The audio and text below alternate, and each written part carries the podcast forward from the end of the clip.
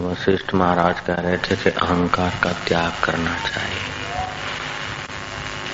और अहंकार का त्याग करने से जीव को परम पद की प्राप्ति होती है। जो भी दुख है, वो अहंकार के कारण आते हैं। अहंकार के कारण ही जन्म मरण होता है और अहंकार के कारण ही जीव नरकों में जाता है। और अहंकार के कारण ही युद्ध और महामारी होती है। अहंकार के त्याग से सारे दुखों का त्याग हो जाता है। अच्छा तो फिर वशिष्ठ महाराज का ये उपदेश सुनकर राम जी ने प्रश्न किया कि जब अहंकार का त्याग करेंगे तो खाएँगे, पिएँगे, जिएँगे कैसे? मैं हूँ मैं हूँ, इस प्रकार का अहंकार होगा, तभी तो कुछ अपना कर्तव्य भी हो पालन करने का होगा। कुछ आकांक्षाएँ होगी, कुछ डिमांड होगी, कुछ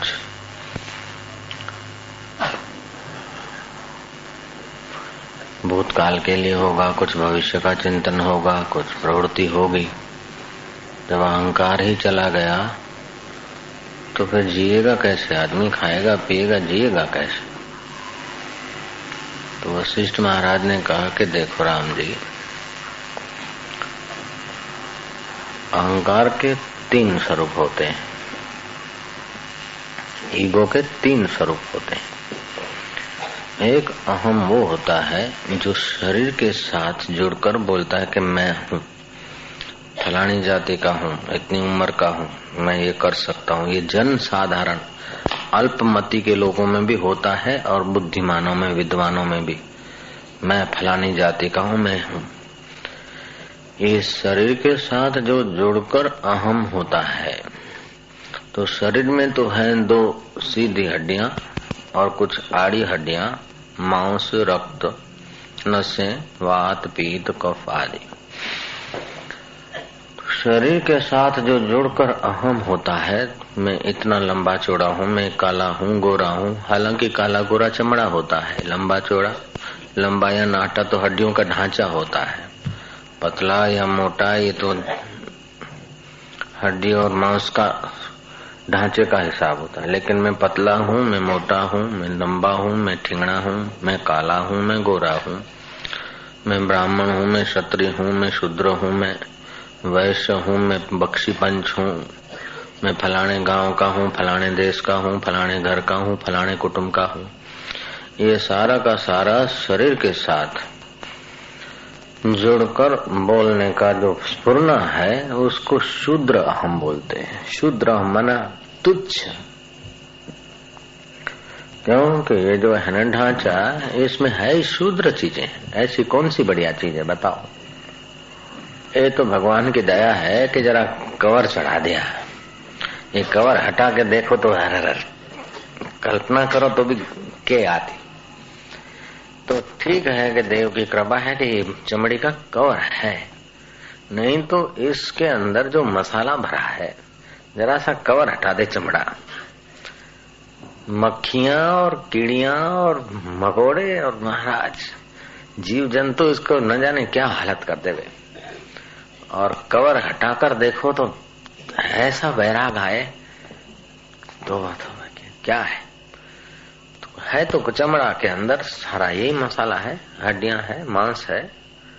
मांस के लोचे हैं, रक्त है, नाड़ियाँ हैं, परु है, वात, पीत, कफ है, मल है, मूत्र है, रिश्ता है, थूक है, लीट है, और क्या है?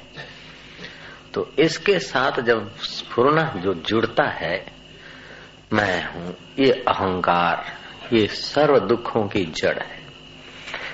शरीर के साथ मैं जुड़ेगा तो कितना भी कोई बुद्धिमान हो, कितना भी विद्वान हो, कितना भी अपने को अक्कल वाला समझता हो। शरीर के साथ हम जुड़ेगा तो संसार की वासनाएँ बनी रहेगी। नारायण नारायण नारायण।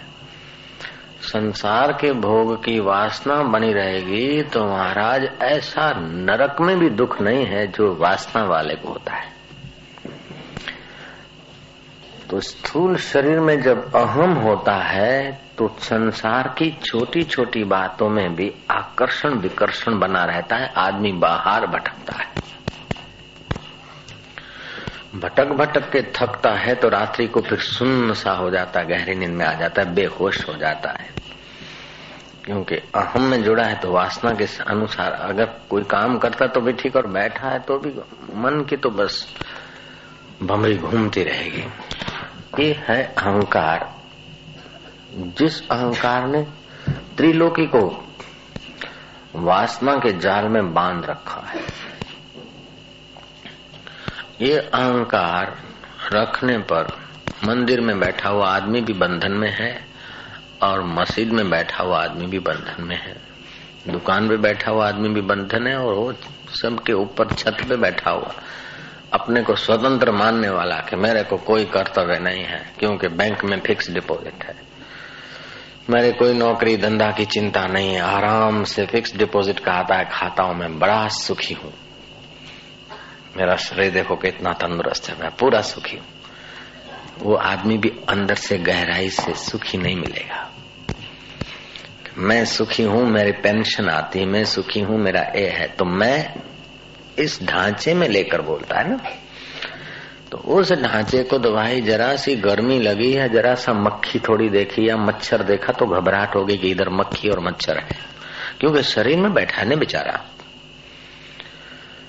श्री राम तो एक होता है शुद्र अहम और उस शूद्र अहम ने सारे विश्व को ढांप रखा है। कोई कोई विरला। उस शुद्र अहम से हटकर मध्यम अहम में आता है। मध्यम अहम क्या होता है? कि स्थूल शरीर में मैं करना ये शुद्र अहम है। स्थूल शरीर में मैं होगा तो वासनाएँ बनी रहेगी।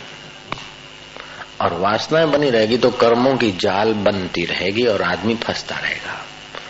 और इसी वासना के कारण ये कीट, पतंग, वृक्ष, कुत्ते, सुअर आदि की योनिया मिलती है, ये वासना के कारण।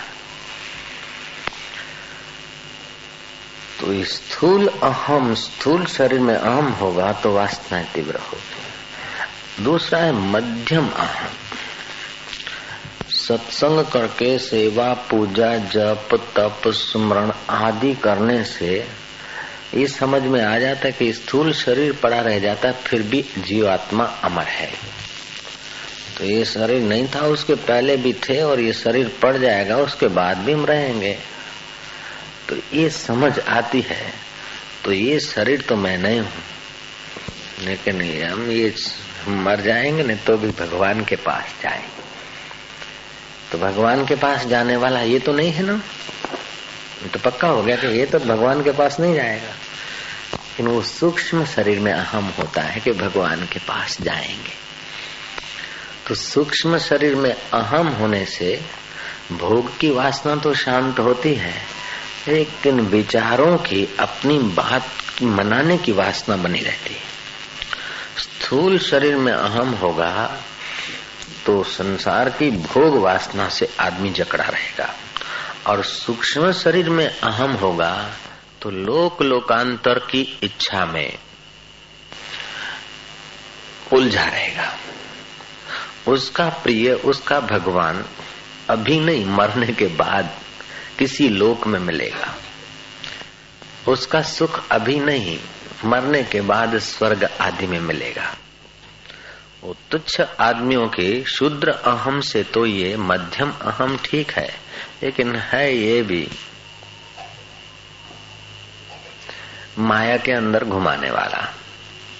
तो स्थूल शरीर में अहम होने से आदमी की ऐहिक भौतिक जगत की वासना प्रकाट होती है। और सूक्ष्म शरीर में अहम होने से आदमी के सूक्ष्म जगत में, सूक्ष्म जगत के सुखों में एकांत बना रहे, समाधि बने रहे। कोई दृश्य दिखा तो ओमकार इधर दिखता है, कभी इधर दिखता है तो एक जैसा दिखना चाहिए। लेकिन ये स्थूल माया है तो जो दिखता है वो सूक्ष्म माया है, उसके से आगे जाना है। तो स्थूल अहम से सूक्ष्म अहम में जीने वाला आदमी बुद्धिमान हो जाता है, उन्नत हो जाता है, और उसको परिश्रम कम होता है और सुख उसको ज़्यादा मिलता है। क्योंकि स्थूल अहम वाला आदमी क्रियाजन्य सुख में उलझता है। क्रियाजन्य सुख। कुछ करके सुखी होना। परिश्रम ज़्यादा होता और सुख थोड़ा मिलता है उसको। सूक्ष्म अहम में जीने वाला क्रियाजन्य सुख से थोड़ा ऊपर उठता है। वो भावजन्य सुख से सुखी होने लगता है। तो क्रियाजन्य सुख से जो सुखी होना है, उसमें परिश्रम ज़्यादा और सुख की थोड़ी मात्रा है। वैत्रु गुजराती भाषा में गई वैत्रु आधारित तो पाश्चात्य जगत जो है ना हालाँकि अपने भारत से वहाँ भूमि ज़्यादा है और प्राकृतिक कुछ खाने आदि, प्लास्टिक आदि बहुत मात्रा में है। और परिश्रम हम लोगों से वो चार गुना करते हैं। इंडियन आदमी आठ घंटे में जितना काम करता है, उतना अमेरिकन आदमी दो घंटे में करके रख देता है। जय जय फिर भी वो लोग उतने सुखी नहीं है। क्यों? कि वो स्थूल अहम में जीने का वहाँ प्रभाव ज़्यादा है। वहाँ जेलसी इंडिया से ज़्यादा है और फास्ट लाइफ इंडिया से ज़्यादा है। परिश्रम इंडिया से ज़्यादा है, सुविधाएँ प्राकृतिक इंडिया से ज़्यादा है। फिर भी वो लोग इंडिया की अपेक्षा ज़्यादा अशांत मिलेंगे जय जय। क्यों? कि उनका सुख फ़िज़िकल शरीर में सूक्ष्म अहम में नहीं आया, स्थूल अहम में आया। इसलिए इतना करने पर भी वो ऐसा ईमानदारी से नहीं कह सकते कि हम अच्छी तरह से सुखी है। तो क्रियाजन्य सुख परिश्रम ज़्यादा कराता है, सुख थोड़ा होता है और वो स्थूल अहम होता है। भावजन्य जो सुख है, उसमें परिश्रम कम है, भावना का सुख मिलता है। और ये भावना का सुख भारत की देन है, भारत के ऋषियों की। ये भगवान है, ये शालिग्राम है, ये तुलसी माता है। हालाँकि तुलसी की हवा से ऑक्सीजन ज़्यादा मिलता है। 800 प्रकार के रोगों के कीटाणुओं को फाइट करने के प्रमाण उसमें है। लेकिन भावना है कि भगवान की पत्नी है, ये तुलसी माता है। ऐसी पर्वों में भी भगवत भाव, कोई सीजनली पर्वत भी भगवत भाव में ला दिए पति में भी भगवत भाव तो पत्नी में भी भगवत भाव तो शालिग्राम में भी भगवत भाव। क्यों? कि आश दृष्टा पुरुष ने वास्तविक मय में जग कर देखा कि जड़ चेतन के मूल गहराई में शुद्ध परमात्मा ही है। आदि भौतिक, आदि देविक और आध्यात्मिक, तीन होते ना शरीर? तो आध्यात्मिक तत्व सब में ओतप्रोत है। तो सब में ओतप्रोत और वास्तविक मय में जगेंगे, तब जगेंगे तो अभी उनको भगवान की कोई विश्व सर्वव्यापक भगवान की अनुभूति नहीं होती तो कोई बात नहीं, लेकिन देह के अहम से हटने के लिए ये मेरे ठाकुर जी ने, ये मेरी भगवान की कृपा है। शालिग्राम भगवान है। गाय में तैतीस करोड़ देवताओं का निवास है। माता देव है, पिता देव है, आचार्य देव है, अतिथि देव है। वहाँ तो अतिथि देव नहीं है, अतिथि को भी बिल देकर रोटी खिलाई जाती है। माँ बाप को भी बिल देने वाले लोग वहाँ हैं कि इतना तुम्हारा दूध हुआ, इतना तुम्हारा ये हुआ। माँ बाप घर में रहते हैं, तभी भी उनसे भी हिसाब किताब लेकर उनको जीने की व्यवस्था करने वाले वहाँ लोग हैं। यहाँ ऐसे लोग ज़्यादा नहीं है। यहाँ भावना से कि माँ बाप की सेवा करना हमारा कर्तव्य है। तो स्थूल शरीरों का उपयोग करके भी वो सूक्ष्म, स्थूल चीज़ों का उपयोग करके भी वो सूक्ष्म भाव का आनंद ज़्यादा लेते हैं। इसलिए क्रियाजन्य सुख की अपेक्षा भावजन्य सुख में जीने वाले लोग कम सामग्री में भी थोड़ा सुखी रह सकते हैं। और क्रियाजन्य सुख में ज़्यादा सामग्री वाले भी टेंशन में होते हैं। फिर भी ये है तो सूक्ष्म शरीर, सूक्ष्ममय है। तीसरा होता है वास्तविक मय वास्तविक मय जो है वो शुद्ध बुद्ध चैतन्य पर ब्रह्म परमात्मा का रूप है। तो स्थूल अहम सदगुरु और परमात्मा की शरण जाने से स्थूल अहम आसानी से मिटता है। इसलिए सनातन धर्म ने व्यवस्था की। आप ही खरीद के लाए कोई मूर्ति दो, पाँच, दस रुपए की या सौ रुपए की, हज़ार रुपए की। प्राण प्रतिष्ठा की और उसको दंडवत किया कि तुम्हें व माता च पिता तुम्हें व तुम्हें व बंधु च सखा तुम्हें व तुम्हें विद्या द्रविणम तुम्हें व तुम्हें व सर्वम, मम देव देवा। उस समय ये नहीं याद रखेंगे कि हमारी खरीदी हुई पाँच सौ रुपये की मूर्ति है। अरे, आटे के झूलेलाल बना लेंगे, अथवा गुड़ के गणपति बना लेंगे, अथवा सुपारी में भी भाव कर लेंगे। गुंगवाह निधिवदे गुंगवाह ओम गणेशाय नमः।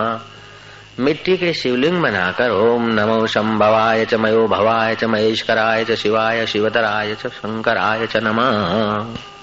आवाहनम न जानामी न जानामी विसर्जनम प्रणाम करेंगे, भाव को विकसित करेंगे। तो ईश्वर और गुरु की शरण लेने से स्थूल अहम लीन होता है।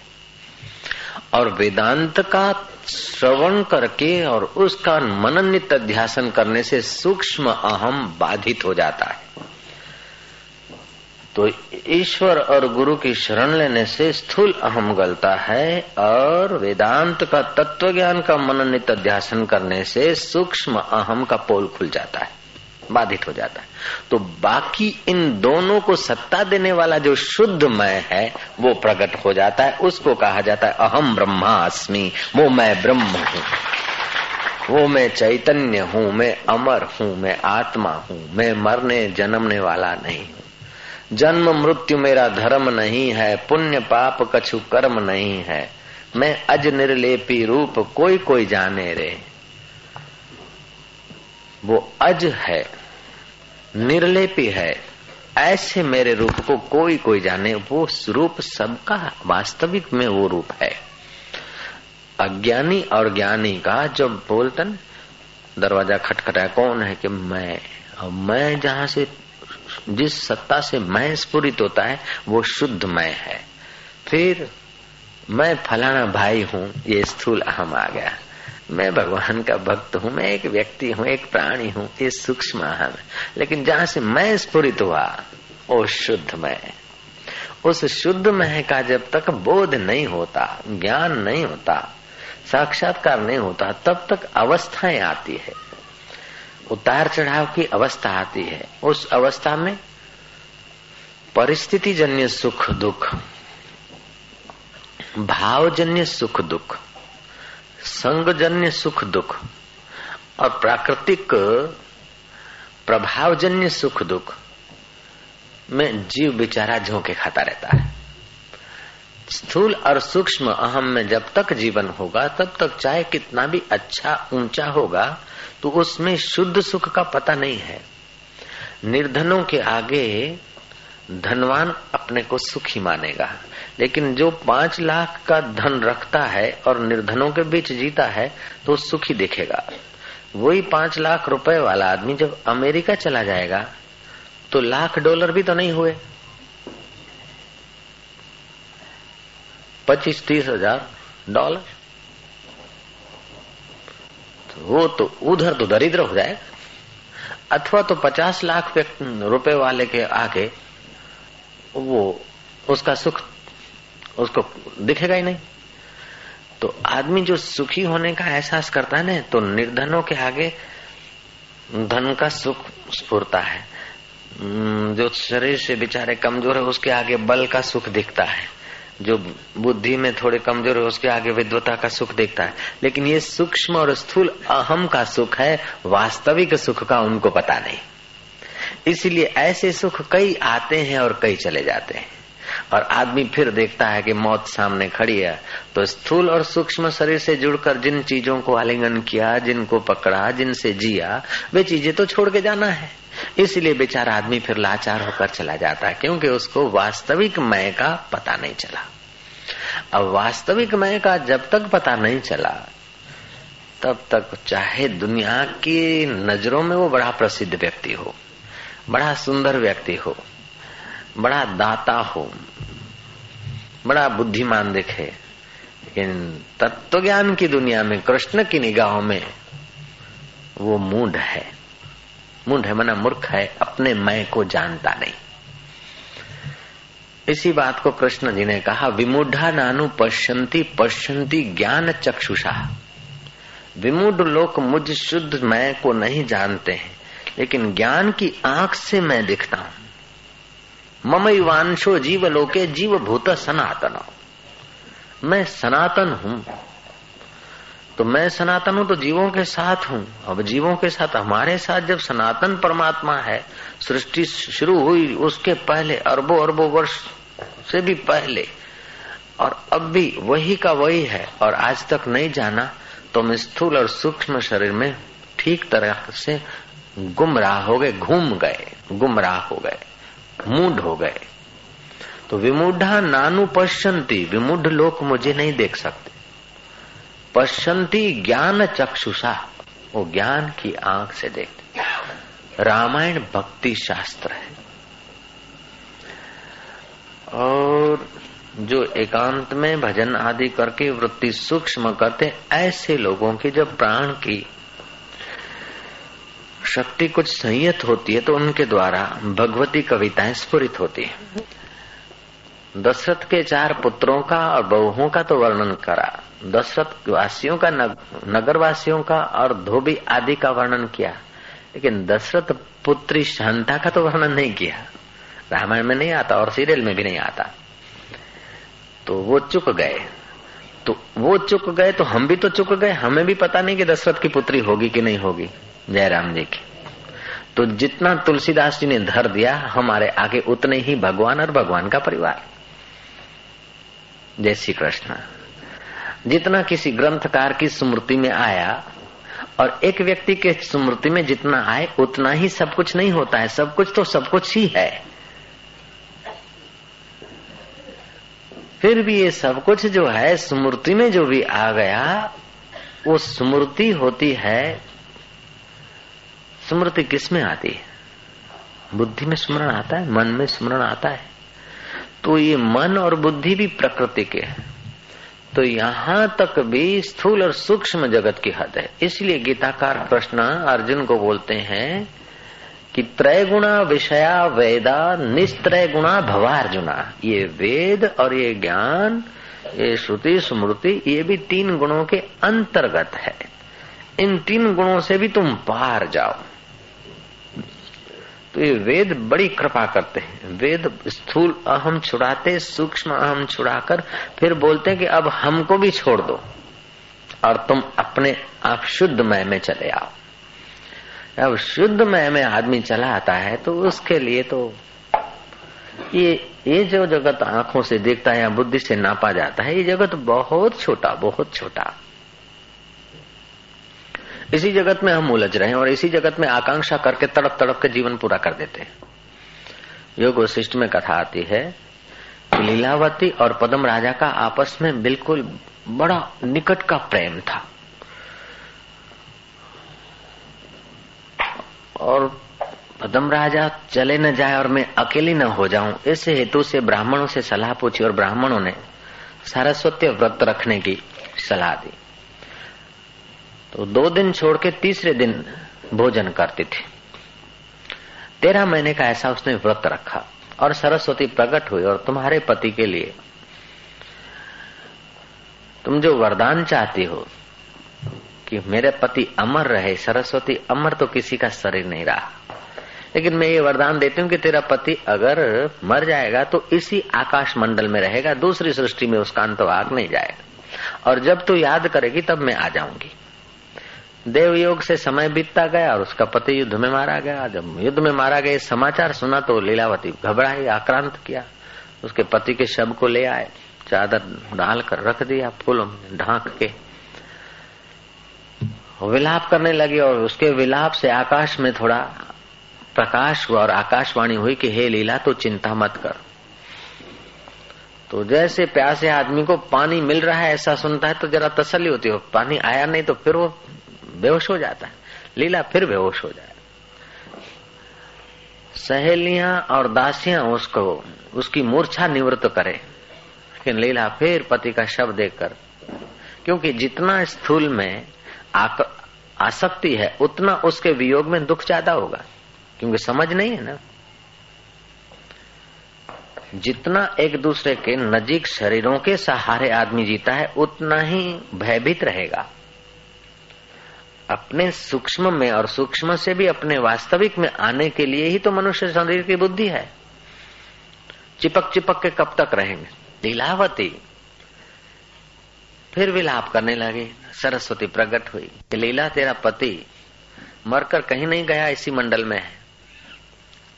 चल मैं तेरे को दिखाती सरस्वती के योग बल से लीला का स्थूल शरीर पड़ा रहा, सूक्ष्म शरीर से वो आकाश मंडल में पहुँची। और उसकी वो सूक्ष्म दृष्टि। पद्म राजा को देख रहे कि राजा यहाँ भी सिंहासन पे बैठा और मंत्री हजूरे टहलवे है। तो लीला पूछती है कि मेरे पति तो हैं कि मेरे पति मरकर यहाँ कैसे राजा बन गए? और मानो ये अकेले मेरे पति नहीं, ये जो उनके साथ युद्ध में मारे गए सारे मंत्री मंत्री टहलुए सब यहाँ बोले, जिसके चित्त की जैसी भावना होती है, वासना होती है, वो अपना मरने के बाद भी अपनी उस वासना के अनुसार सूक्ष्म जगत में भी जीने लग जाता है। और प्रेतों में ऐसा होता है, जो आदमी अपमृत्यु हो गया और जिस भाव में मरा तो प्रेत उसी भाव में प्रेत रूप में घूमते हैं। एक सिपाही ने मेरे को बताया कि यहाँ हमारा बॉस आ जाता है। हम सोते हैं तो हमको डंडा मारता गया जागो, ड्यूटी है। कैसे? बोले, वो मर गए थे और प्रेत हुए हैं। अभी भी वो राउंड पे निकलते हैं घोड़े पर। तो जैसे आप दिन में जो चीज़ चाहते हैं, जिस मित्र को तो रात को उस मित्र से मिलते हैं, या जिन दिन में जिस चीज़ को, जिस गाँव को, जिस मकान को, जिस व्यक्ति विशेष को आप गहराई से स्नेह करते हैं तो रात्रि को उसी माहौल में आप कभी कभी स्वप्न में पहुँच जाते हैं। तो वहाँ आप जाते हैं ऐसी बात नहीं, आपके मन से ये सब बन जाता है। सूक्ष्म शरीर में ये शक्ति है कि मरने के बाद जैसी वासना है, ऐसा अपना जगत, कल्प के और वे राजा बने हुए दिखते हैं तुमको। क्योंकि तुमको तब दिख रहे हैं कि तुमको भी उनकी दृष्टि मैंने दे दी है, इसलिए वो दिख रहे हैं। लेकिन लीला, अभी रुक और दूसरा आश्चर्य देख।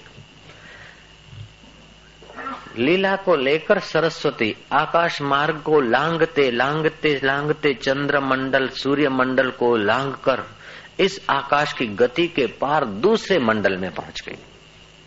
और वहाँ उतरी और लीलावती को दिखाया कि ये देख घर। लीलावती को स्मरण आया कि ये तो मेरा घर है। ये बच्चे रो रहे हैं। ये आसोपाल का वृक्ष मैंने, आम्र वृक्ष और आसोपाल का वृक्ष मैंने लगाया था। ये लिपण अभी मैंने लिपा था। ये मैं क्या देख रही हूँ? तब सरस्वती ने कृपा करके और दृष्टि दी और संकल्प किया कि जो बच्चे रो रहे हैं, वे हमको तो नहीं देखते, लेकिन हम उनको देख सकते हैं। ऐसा क्यों? बोले, हम सूक्ष्म जगत में है और वो स्थूल अहम में है, शरीर में। इसलिए वो देख नहीं सकते। हम अगर संकल्प करें तो वो हमको देख सकते हैं। और यही कारण है कि जिनका संकल्प सूक्ष्म होता है, ऐसे पितर अथवा देव या योगी जब संकल्प करें तो हमको दर्शन देके अदृश्य हो जाते ये तो अभी भी हम लोगों का अनुभव होता है। कई ऐसे मेरे को संत मिले जिनके गुरुजी देव हुए वर्षों हो गए और फिर उनके गुरुजी दिखे सामने और प्रणाम किए तो गुरुजी अंतर्धान हो गए। तो अंतवाहक शरीर से गुरुजी सिद्ध लोक में विचरते हैं। तो ये स्थूल अहम के बाद सूक्ष्म अहम में अगर रहे तो सिद्ध लोक तक की गति होती है, लेकिन सिद्ध लोक और दूसरे लोक जिस लोकेश्वर से दिखते हैं, उसका ज्ञान जब तक नहीं होता है, तब तक जीवन की पूरी सफलता नहीं मानी जाती। तो लीले, देखिए तेरे बेटे, बेटी, और तूने लगाया हुआ वृक्ष और तेरा लिपण किया हुआ। लीले, इस ब्रह्मांड में तो तुम्हारी मृत्यु को अभी बारवा भी पूरा नहीं हुआ। अभी तो पातक उतरा नहीं। और मनुष्य सृष्टि में तुम्हारे साठ हज़ार वर्ष बीत गए। लीले, ये जो तुम घर देखती हो और बच्चे देखती हो तो तेरे हैं, ऐसा लगता है हाँ ये तो मेरे हैं। तो तुम यहाँ पर वशिष्ठ ब्राह्मण और अरुंधति के रूप में रहते थे। राम जी के गुरु वशिष्ठ नहीं, दूसरे वशिष्ठ ब्राह्मण, जैसे वशिष्ठ नाम कईयों का होता है। गोविंद भाई नाम कईयों का होता है, कमला बेन नाम कईयों का होता है। तो अरुंधति और वशिष्ठ नहीं, ये दूसरे ब्राह्मण, वशिष्ठ और उनकी पत्नी तो अरुंधति थी। राजा की दबदबे से शोभा यात्रा निकली तो तुम्हारे मन में हुआ कि राजा बड़ा सुखी होता है। हम तो तपस्या कर करके जीवन पूरा हो गया। राज सुख भोगे तो बहुत अच्छा। तो स्थूल अहम से तो तुम ऊपर उठे थे, सूक्ष्म अहम में आए और तुम्हारी जब मृत्यु हुई तो तुम्हारी वो इच्छा फली तो भूमंडल में इस ब्रह्मांड से आकर मानुषी ब्रह्मांड में पहुँचे और वहाँ ये पदम राजा हुए और तू उनकी पत्नी लीलावती हुई। ये योग वशिष्ठ में लिखा है विस्तार से, आपको समय मिले तो अच्छी तरह से पढ़ना। इससे बहुत सारा जगत भ्रम दूर हो जाता है। तो हे लीले, यहाँ तो बारह दिन पूरे नहीं हुए इस सृष्टि के, और वहाँ तुम्हारे साठ हज़ार वर्ष पूरे हो गए।